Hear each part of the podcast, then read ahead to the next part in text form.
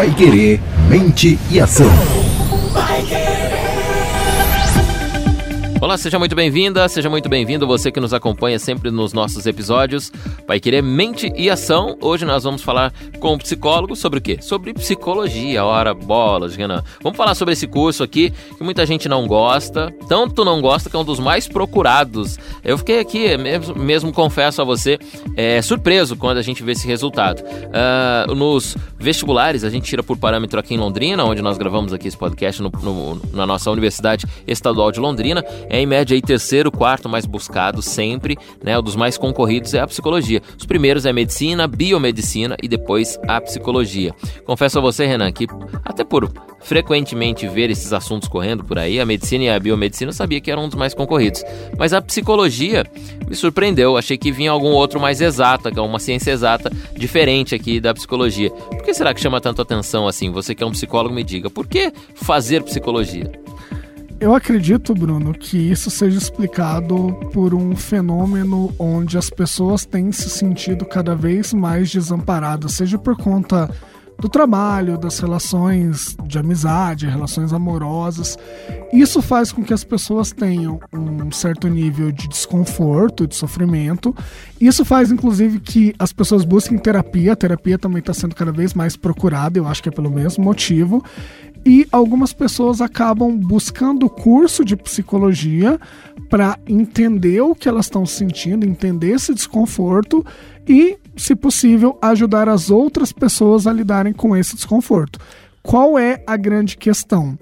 Terapia e psicologia, o curso de psicologia, elas têm, óbvio, a psicologia como plano de fundo, mas elas são processos bem diferentes e é legal a gente esclarecer isso também, né? Ó, tem muita gente que reclama de trabalhar com pessoas, tá? A gente conversa sempre com a gente que fala, nossa, trabalhar com gente dá trabalho, para trabalhar com equipe dá trabalho, prefiro trabalhar com máquinas, né? E a psicologia é puramente trabalhar com pessoas. Primeiro você tem que gostar muito de gente e segundo, tem que gostar muito de ajudar as pessoas, né? Porque a psicologia passa por esse processo. Sim, quando a gente fala de ser psicólogo, né, a pessoa que está sentada na poltrona e não no divã, né, a gente precisa ter algumas características. Quando a gente faz, por exemplo, orientação profissional, né, que é uma oficina que eu aplico na clínica, isso é uma das coisas que a gente busca na pessoa. Quais são as habilidades que a pessoa tem? Então, no caso do psicólogo, o que, que ele precisa? Ah, o cara tem que saber ouvir, o cara tem que ter uma boa concentração, porque a gente vai trabalhar com relatos, então você não pode deixar passar uma informação importante. Por que também boa concentração? Porque muitas vezes a gente vai lidar com vários atendimentos durante o dia. Então a gente tem um trabalho. Vai confundir as histórias, né, Renan? Sim, e é um trabalho de concentração, Bruno, muito cansativo. O pessoal fala, ah, psicólogo fica sentado. Cara, a gente sai com a cabeça inchada, que nem o pessoal fala, de tanto ficar concentrado escutando o relato das pessoas.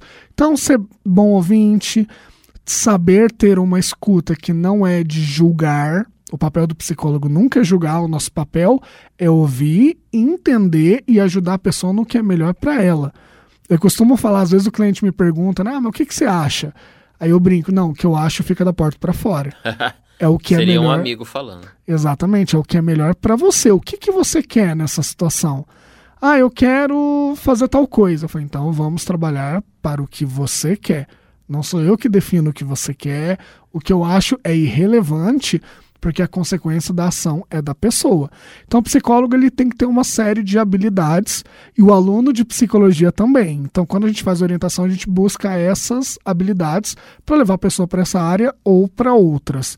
Importante dizer que a terapia ela te auxilia a se entender, que é uma confusão que as pessoas fazem. Ah, fazer psicologia porque eu vou me entender totalmente. Não vai. A psicologia é um curso que está em constante evolução, ainda estamos descobrindo muita coisa. Conforme as tecnologias avançam, a gente vai descobrindo de neuro, de um monte de coisa. Então a psicologia ela está avançando. Então a gente vai ter muita dúvida. Se você quer se entender, entender por que, que você faz tal coisa, por que, que eu tenho dificuldade, ou por que, que eu levo em conta demais a opinião dos outros, terapia eu brinco que a psicologia, ser psicólogo, principalmente o clínico, é quase como se você estudasse para ser um cirurgião. Você não vai fazer a sua própria cirurgia, você vai usar aquilo com os outros. o psicólogo, sobretudo clínico, é a mesma coisa.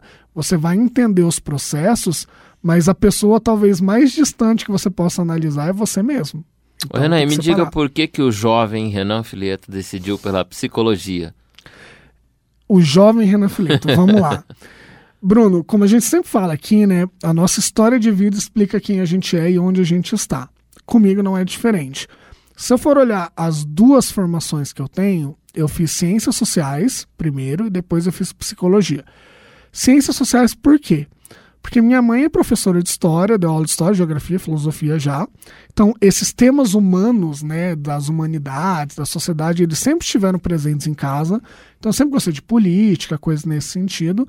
Meu pai trabalha num colégio, então próprio, o próprio ensino da história, da sociologia, da filosofia sempre esteve presente. Eu sempre fui atrás, sempre gostei e tudo mais. E aí eu entrei em ciências sociais. Estudando alguns autores da escola de Frankfurt e tudo mais, eu me dei conta de que muitos deles citavam a obra do Freud, que é o talvez o pai da psicologia, né, o mais conhecido. E eu falei, não, deixa eu ler esse cara, porque eu vou entender melhor os autores da sociologia.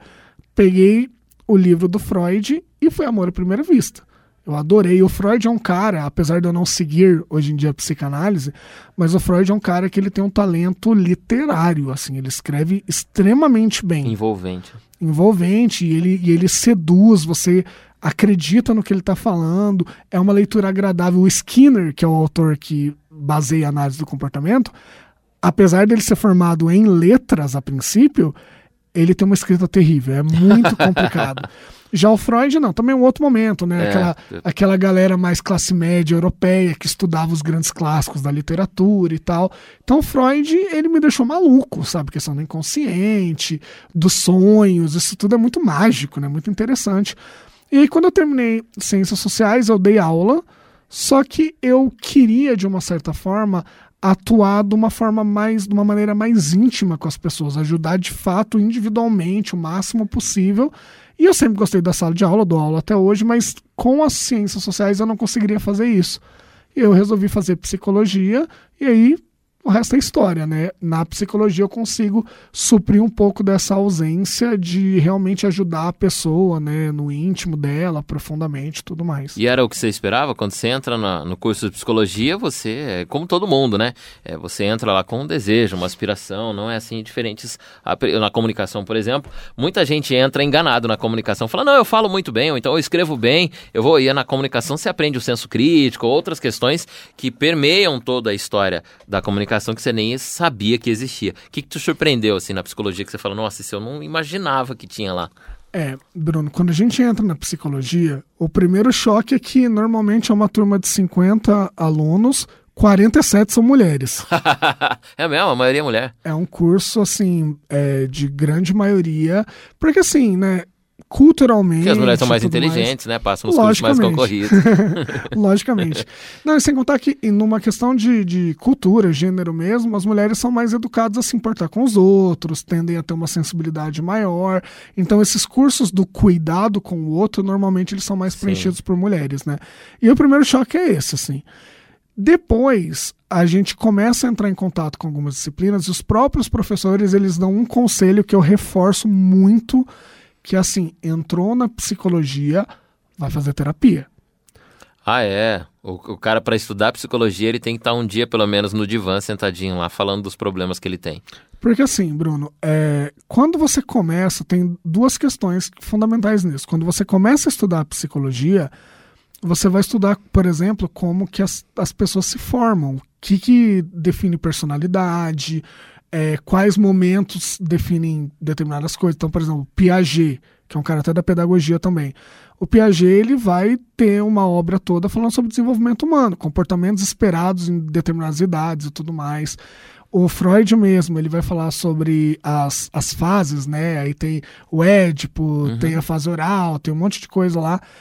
Quando você começa a olhar isso, é automático você comparar o seu desenvolvimento. E aí você fala, cara, eu tenho dificuldade com tal coisa, putz, é isso. Provavelmente me faltou isso. E aí você começa muitas vezes, se você não toma cuidado, é a ter revolta com as pessoas em volta. Eu mesmo, na psicologia, eu tive momentos de eu ficar muito chateado, para usar uma palavra leve, com o meu pai, por exemplo. A relação que eu tive com meu pai, porque ela definiu muito de quem eu sou. Então, assim, a minha sorte foi que desde o primeiro ano de psicologia, eu fazia terapia junto. Então, o que o curso bagunçava, eu arrumava na terapia. Caramba, cara, olha só que, que você a, a pega as ferramentazinhas ali vai querer apertar os seus próprios parafusos, né? E aí você começa a tentar se entender. É, e o segundo ponto que a, a terapia ajuda também, principalmente para alguém que vai para psicologia clínica, que é o que a maioria das pessoas entra com essa vontade, né? O que, que acontece, Bruno? Eu tenho que estar tá com os meus parafusos apertadinhos ali, pelo menos minimamente, para que as minhas questões não interfiram no processo terapêutico de outra pessoa. Antes de eu me formar ainda, no último ano, eu atendia, eu tinha um caso que eu, eu lembro que eu passava recomendação, a gente conversava e tal, e o cliente ele não conseguia fazer o que eu sugeria. E isso eu estava no último ano ainda, clínica escola, eu nem recebia para atender nada assim. E eu lembro que eu ficava muito, muito ansioso porque a pessoa não fazia o que era meio que claro que ela tinha que fazer. E eu lembro que eu fazendo terapia, eu comentei isso com a minha psicóloga, né? E ela virou para mim e falou: Mas vem cá, o processo terapêutico é de quem? É seu ou é dele? eu falei: Não, é dele, mas é porque é pro bem dele, ele não faz. Ela falou: Se o processo terapêutico é dele, as coisas vão acontecer no ritmo dele. Não é você que vai definir. Se você está ansioso com isso, você traz aqui para terapia, a gente vai conversar sobre isso. Mas isso não pode interferir no processo do outro. Olha que curioso. E aí, assim, eu, inclusive, acho muito curioso, para usar a palavra que você falou, um psicólogo clínico que nunca tenha feito terapia. Porque eu acho que a partir do momento que eu estou atendendo alguém, é legal que eu tenha noção do que é estar do outro lado. Né? Saber, olha, quando o seu psicólogo ele te fala alguma coisa que é pesada, que você talvez não gostasse de ouvir, como que você se sente? Se você já foi cliente ou paciente, né, depende da abordagem, cliente de alguém, você sabe o que, que é ouvir uma verdade dura.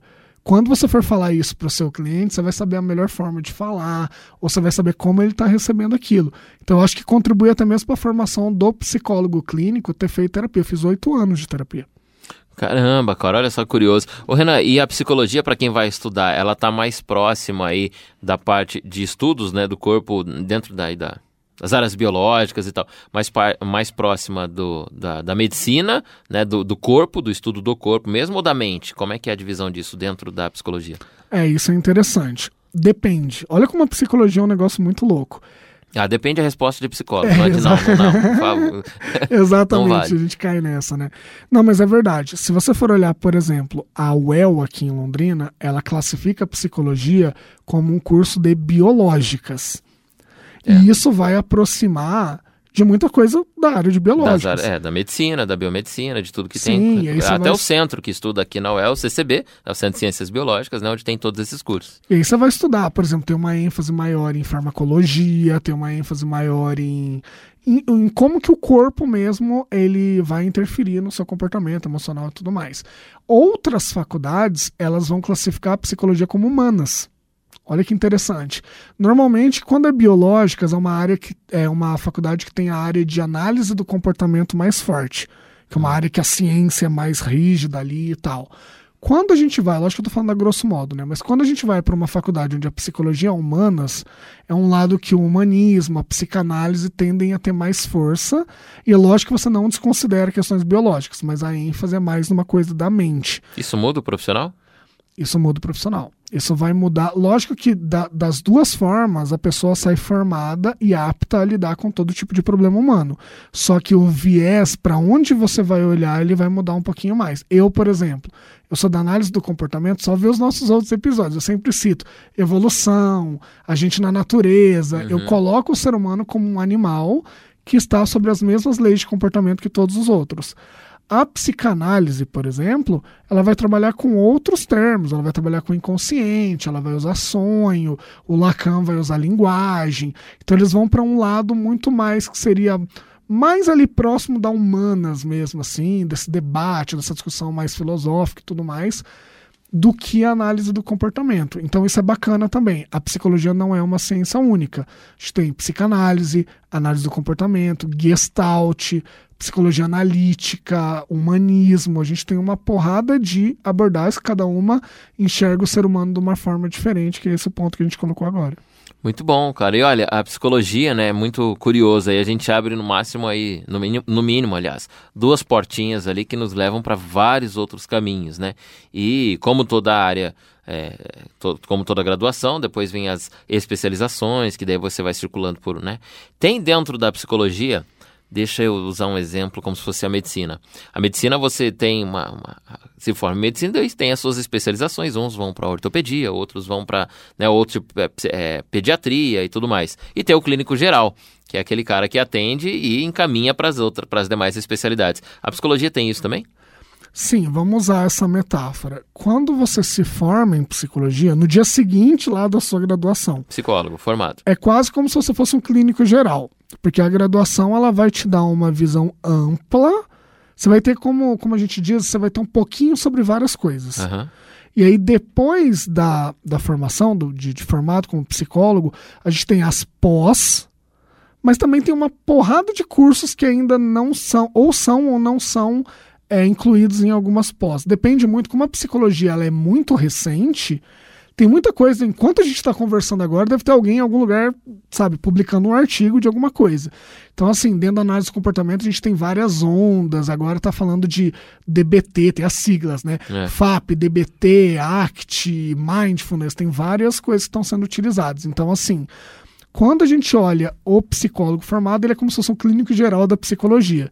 Ele pode trabalhar no esporte, pode trabalhar no hospital, na clínica e tudo mais, só que ele sabe um pouquinho de tudo. Depois você pode fazer uma pós em psicologia clínica. Você pode fazer uma pós em psicologia hospitalar, jurídica, que é uma área bem interessante Olha também. Só, é, que é a galera que vai atuar, ou, por exemplo, em relação a definir com quem que a criança vai ficar, guarda de quem, ou para fazer avaliação psicológica em presos para ver se a pessoa consegue liberdade condicional, por exemplo. Então, é uma área bem interessante também. Então, a gente tem o clínico geral, psicólogo clínico geral, a gente tem as especialidades e a gente tem, lógico, também cursos além, né? E tem mestrado, doutorado, que é mais lance de pesquisa. Mas sim, a gente consegue se especializar. Tem uma área, por exemplo, que é, não é uma pós específica, mas são cursos que estão crescendo muito, que é a área que vai atuar com, no caso da análise de comportamento, atuar com pessoas de desenvolvimento atípico, que pode ser, normalmente acaba sendo a galera que tem algum, é, algum diagnóstico do, do espectro autista. Então, do Asperger até o autismo mais severo, né? Então, tipo, a ABA, tem várias siglas, é só sigla que tem. A aba é, uma, é um curso, é uma forma de usar análise do comportamento específico para trabalhar com pessoas de desenvolvimento atípico. Funciona com outros, mas não é tão, tão adequado. Mas para pessoas de desenvolvimento atípico é o que pega, e aqui em Londrina, Londrina, isso é interessante falar.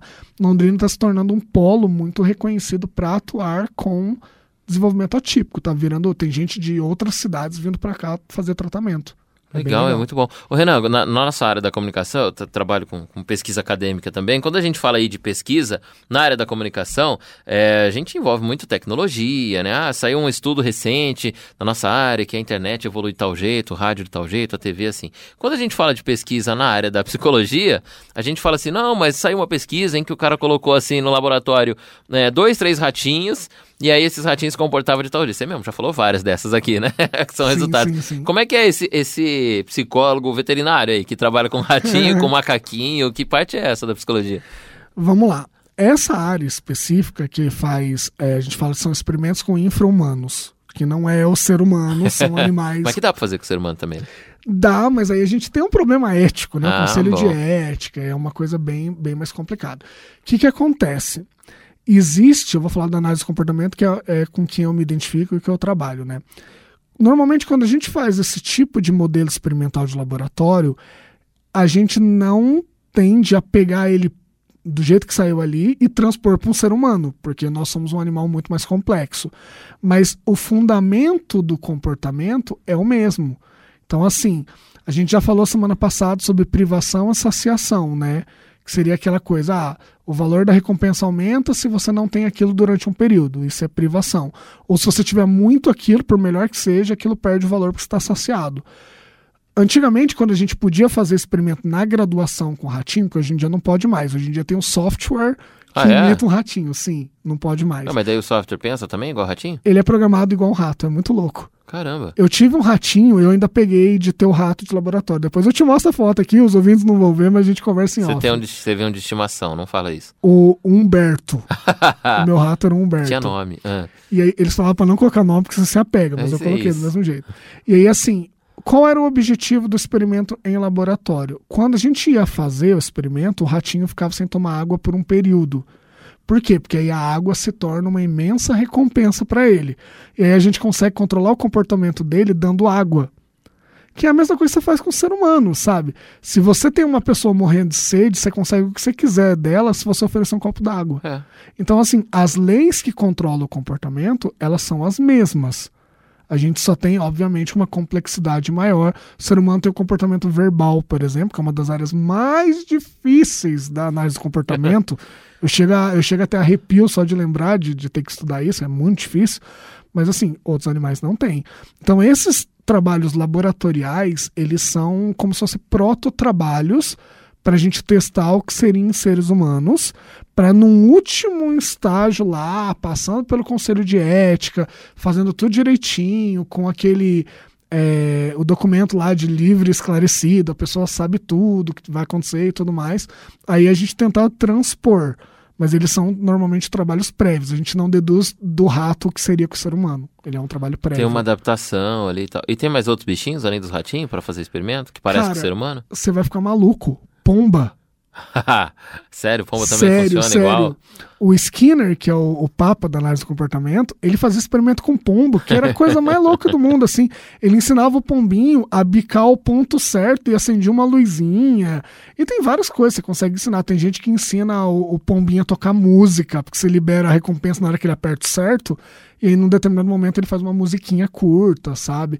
Então tem, normalmente é rato, pombo e macaco, Macaco, né? né? Macaco já é um- um, Já tá mais perto do ser humano ali, já dá pra aplicar mais a. Exato. É, o, o, o macaco ele não tem a comunicação, né, o comportamento verbal como a gente tem, mas ele tem algumas vocalizações, então ele já está chegando muito próximo da gente, né? Então, assim, esses experimentos a gente não faz na graduação, obviamente, nem o ratinho mais pode na graduação, só com software. Mas, por exemplo, no mestrado, doutorado, a galera ainda pode usar rato, ainda é autorizado e tal. E aí você faz uma série de coisas para testar. Lembrando também que não é o rato de esgoto, né? Não é essa coisa. Aquele marronzão, aquele escurão cinza. É, não, não é a ratazana, né? A gente tem um ratinho, eu esqueci agora a, a raça dele, mas é uma raça específica, inclusive que ele tem uma química cerebral parecida com a nossa, distribuição e tudo mais, para a gente conseguir ter algumas, algumas experiências e deduzir o que poderia acontecer. Interessante que eu sempre lembro de um professor meu da psicologia comentando isso, que o ratinho no laboratório para experimento, ele tem que ser o, racho- o rato macho. Ah, tem Sa- dessa? Sabe por quê? Hum. Porque o que, que as fêmeas têm que os homens não têm? Variação hormonal, né? E aí, assim, ele, ele, a gente nunca fez porque não chegava rato fêmea, né? Mas ele brincava que se chegasse uma ratinha fêmea, dependendo do período do mês que a gente fizesse o experimento, ia dar uma variada boa nos ah, você tá de comportamentos. brincadeira. É, o macho, via de regra, ele é mais estável, né? Fisiologicamente falando. Então, em laboratório, normalmente usa-se o ratinho macho, porque ele A é mais menos estável. que seja esse o momento de analisar, né? Essa Óbvio. influência que o hormônio tem no animal. Sim, sim. Mas normalmente é, é, é com macho.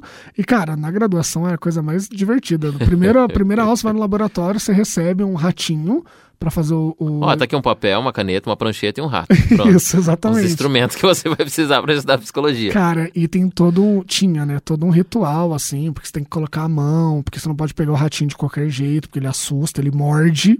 Ai, Entendeu? caramba, teu primeiro passo é tocar o rato. né? Ele acostuma com o cheiro da sua mão. E aí ele vem perto de você.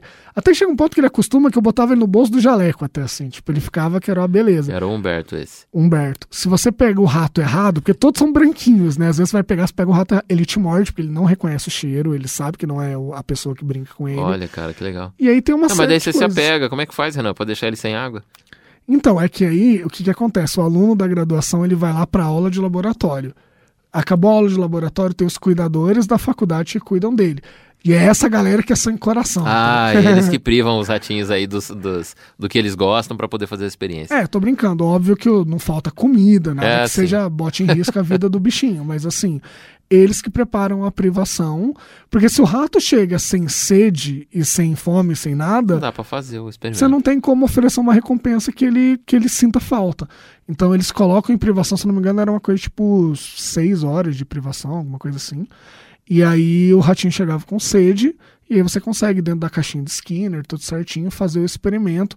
E hoje em dia a gente evoluiu, Bruno, porque no começo, quando não tinha esse controle do conselho e tal, tinham pessoas que faziam experimento dando choque, e aí é uma coisa bem mais Ah, pesada, assim. judiavam mesmo do animal. É. Tem uma coisa aí nessa parte laboratorial que a gente está falando que a gente se aproxima, é a comunicação e a psicologia, que são pesquisas nos humanos mesmo, né? Então a gente tem momentos aí, por exemplo, pesquisas de audiência, pesquisas mercadológicas, a gente tranca uma galera aí, o ser humano numa sala, põe uma câmera escondida, apresenta algumas coisas e tal. É, que ponto é esse aí da psicologia? Então, isso é muito delicado e, e hoje em dia as pessoas têm um receio, porque assim, por mais controlado que seja o ambiente, o ser humano é um animal que tem o maior nível de imprevisibilidade possível, né? Então a gente tem uma série de, de experimentos que, por motivos que a gente pode até trazer em algum momento aqui, falar dos experimentos que já deram errado, mas que por uma série de motivos não saíram como esperado. Tem um famoso que é o da prisão de Stanford, que pegaram, separaram dois grupos e colocaram, ó, vocês vão fazer, atuar como os prisioneiros e vocês vão atuar como os carcereiros. E era uma coisa meio de você dar poder e, obviamente, em algum momento a coisa descambou para violência, para coisa Rolou nesse sentido. pancadaria, tudo. Pois é. Então, assim, hoje em dia, essas coisas têm um nível de controle muito grande, porque realmente, a partir do momento que você está fazendo o experimento, de quem é a responsabilidade se der errado? Ah, eu sou só o pesquisador que está olhando de fora, mas você botou as pessoas naquela situação. Você não pode é, simplesmente responsabilizar quem está ali dentro.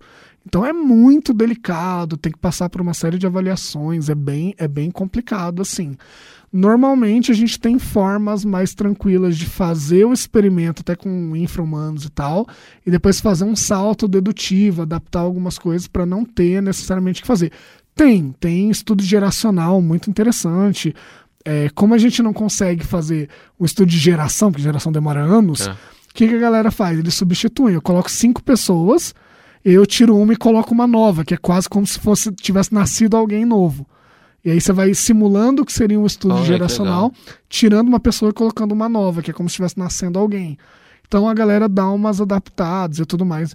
Mas é lógico que o estudo de laboratório ele é sempre uma aproximação da realidade, né? Ele nunca vai ser realmente o que, que é o mundo real de fato, né? Renan, e algumas, alguns cursos de graduação têm peças, né, que finalizam e não necessariamente é a monografia, é o trabalho de conclusão escrito, né, às vezes não é monografia mesmo, você escreve o TCC em várias pessoas, enfim, cada curso é de uma forma. Como é que você termina a graduação de psicologia? Porque tem o atendimento também, né? Aí tem os, os relatórios, como é que é o final? Sim, eu, eu acredito que a psicologia, não desmerecendo nenhum outro curso, mas a psicologia ela é um dos cursos que tem o final mais complicado.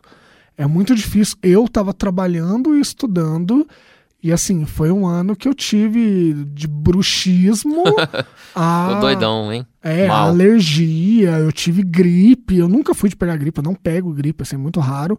Mas eu tive tudo que você pode imaginar de estresse e tudo mais. Já dava aula também, então aconteceu tudo ao mesmo tempo. Por quê? Porque normalmente, quando você está na graduação, você continua tendo aula, então você vai ter prova, tudo normal nos últimos anos, mas aí você tem que conciliar o seu TCC, que é o trabalho de conclusão de curso mesmo, e aí você vai ter aquela coisa toda, né, do, do um orientador, escolher um tema, fazer uma pesquisa, aquela Então coisa tem o. TCC, você tem que escrever o cara. Tem o TCC, você vai mostrar que você sabe fazer uma pesquisa bibliográfica e divulgar, e divulgar não, e entregar ela para ser avaliada.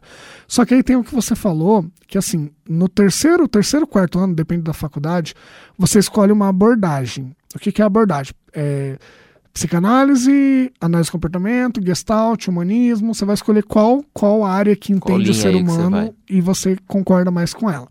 Escolheu isso, você vai fazer o estágio clínico. Toda faculdade de psicologia ela é obrigada a ter uma clínica e oferecer atendimento ao público, atendimento terapêutico ao público. Esse atendimento é feito pelos alunos do penúltimo e último ano de graduação, orientados por um professor. Ah, você é cobaia do moleque que nem se formou. Não, existe um professor que está por trás dele e que está conversando. Direcionando tudo ali, tá orientando. Conversando, direcionando, corrigindo muitas vezes também. E aí, assim, olha como é puxado. A gente continua tendo as aulas, você continua tendo prova, você vai ter o TCC, você vai ter que fazer esse estágio de atendimento na clínica, é obrigatório. Então, você tem, se eu não me engano, no meu, no meu último ano foram 108 horas que eu tinha que atender, que dá um, uma hora a cada três dias, mais ou menos. Aham. Né?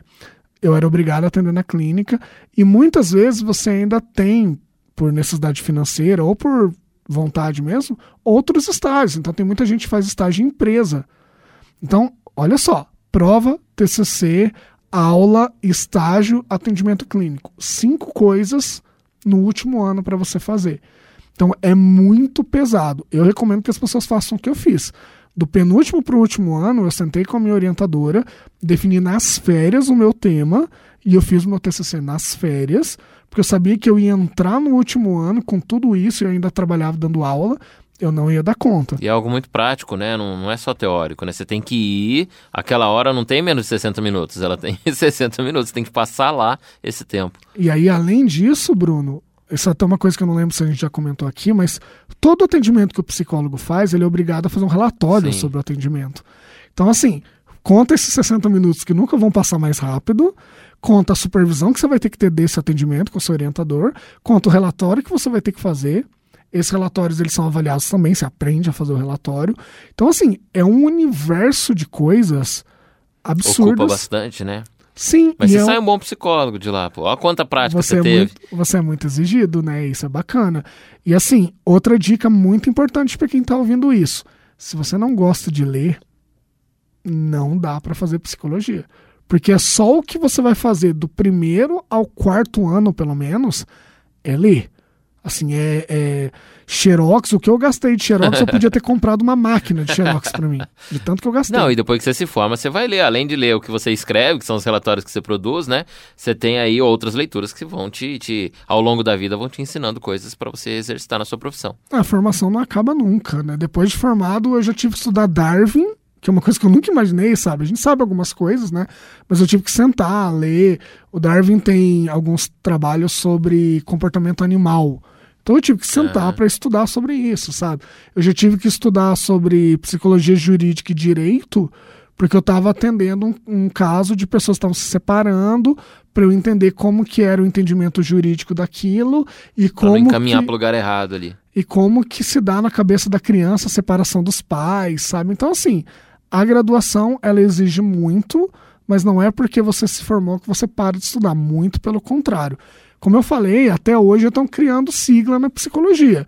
Então, assim, eu tenho medo de tropeçar aqui, da- saindo aqui da Pai Querer, eu tropeçar num, num artigo novo sobre alguma sigla nova de abordagem na clínica. E eu falo, Bruno, sobre a clínica, que é onde eu tô atendendo. Eu trabalhei em organizacional já em empresa, mas atualmente eu trabalho em clínica.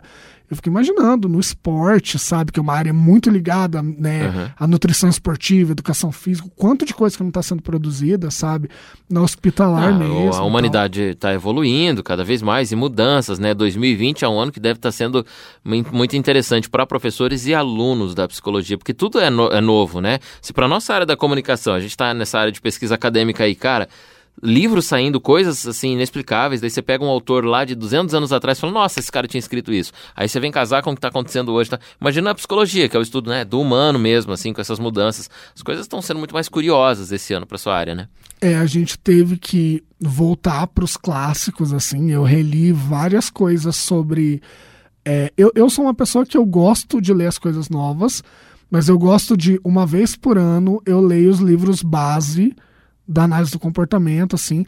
Normalmente você decora, porque você trabalha com aquilo, né? Mas eu gosto sempre de pegar os clássicos, ler e fazer sempre essa ponte do clássico pro novo, sabe? E é muita coisa que tem me dado uma certa segurança para os atendimentos e tudo mais, essa, esse movimento de ficar sempre relendo e tal, porque tá saindo coisa, mas é lógico que a gente só vai entender de fato o que está acontecendo quando a gente conseguir sentar e falar, ufa, passou, vamos entender. Só dá para estudar depois que está concluído o processo. Exatamente. Então, assim, eu tô lendo, tá saindo bastante coisa, mas eu gosto também de fazer essa ponte entre o novo e o velho para eu me sentir mais seguro na atuação mesmo, sabe? Eu tenho uma coisa dentro da psicologia que eu sou muito chato em relação à metodologia, em relação à parte científica, porque eu estou tratando da saúde emocional de alguém. Então eu não posso fazer um negócio meia boca, eu não posso usar um negócio que ah, parece que funciona. Não, eu estou cuidando de outra pessoa. Então eu tenho que ter essa segurança. Então, assim, se você não gosta de ler, a psicologia definitivamente não é o curso para você. Olha que curioso, hein? Ô, Renan, pra gente fechar o papo então sobre a psicologia, aposto que muita gente que ouviu a gente já queria fazer e tá mais instigado ainda, né? Ou alguém tava um pouco com dúvida e com certeza com esses papos aí deu uma. deu uma. aumentou um pouco mais o interesse. Você puxou sardinha várias vezes aqui pro seu lado, tá? Mas eu vou te dar mais essa colher de chá aqui pra gente finalizar. o conselho do psicólogo, Renan Fileta, se você fosse pegar aí uma sala com alguns alunos que estão indecisos ou estão assim, não, vamos entrar na psicologia, aqueles olhos brilhantes do, pré, do, do adolescente aí, né? Do quase jovem, tá entrando na faculdade. Dá alguns conselhos aí pros, pros calouros de psicologia ou pros é, os meninos e as meninas que querem ser psicólogos aí no pós 2020, que vai ser difícil, né? É, eu acredito assim, Bruno. Se eu entro numa sala de aula de primeiro ano de psicologia, o que, que eu falaria para as pessoas, para os alunos? Se abram, absorvam o máximo possível, porque quem entra no curso realmente de peito e mente aberta se transforma. Porque você vai ter um entendimento da vida do ser humano que é uma coisa extremamente transformadora. Então a gente precisa estar aberto para passar pelo processo na plenitude dele. E assim, façam terapia, porque eu acredito que as duas coisas juntas vão criar realmente um profissional bem formado, como a gente fala, sabe? Com um conhecimento teórico e técnico que a graduação dá, mas com conhecimento de vivência, de ter passado por um processo de transformação que na verdade é o objetivo da psicologia de modo geral, né? em todas as áreas é você aumentar a qualidade de vida e transformar as pessoas. Se você passou por aquilo, você vai ter um conhecimento de vivência que é tão ou mais valioso até do que o conhecimento técnico. Se você juntar os dois, então, aí você vai ser um profissional que realmente vai fazer a diferença. E para um jovem que ainda não está no primeiro ano, Renan, dá para a gente falar, ó, estude bastante, porque a psicologia é um dos mais concorridos né? nas faculdades, nas universidades aí, de todo o país, né? Todo curso, todas as universidades que tem aí os cursos da, da, da, da área biológica, né, por exemplo, da, que tem medicina e tal, tá lá. Psicologia entre os mais concorridos e a gente começou esse papo dando, dando como exemplo aqui a Universidade Estadual de Londrina, que foi o terceiro aí do ano passado para esse ano e agora estamos prestes a saber é, qual posição fica esse ano. Eu acho que deve subir, porque 2020 foi um ano que provou provocou a cabeça de muita gente e deu trabalho para muito psicólogo aí, né? Aliás, está dando ainda, né? Trabalho para muito psicólogo que está trabalhando bastante para entender o que está acontecendo em 2020. É bacana isso, é legal uh, tentar entender tudo que acontece no mundo, uh, entendendo o ser humano, que é o cara que muda esse mundo, né? É o cara que faz. Se você vai prestar vestibular, aproveite que você tem que estudar para vestibular e tudo mais, aquela coisa que a gente sabe mas aproveita para adquirir o hábito de leitura, porque ele vai te perseguir pro resto da sua vida. Sempre vai tem, ter que ler. Ler e escrever, né? Escrever também. Escrever. Então escreva Sim. bem, treine bem a sua escrita, porque é o que vem também aí pela frente. Você escreve para outras pessoas lerem, né? Que bacana. E ah, uma outra dica também é seguir sempre o podcast por aqui, ó. Ouvir sempre o Mente e Ação, que o Renan Fileto esclarece sempre vários assuntos aqui sobre a psicologia. O nosso papo sempre é excelente, é muito bom. Estamos no Spotify, Google Podcast, Apple Podcast, em vários aí agregadores e também também no portal paiquerê.com.br. Toda quinta, três da tarde, um episódio novo. Anote aí também, né, para você poder seguir e, claro, sempre aprender um pouco mais no Pai Querer Mente e Ação, que volta semana que vem com mais um episódio e com você também, que tá ligado aí com a gente. É, você é nosso convidado, tá? Para acompanhar mais um assunto sobre a psicologia por aqui. Até lá!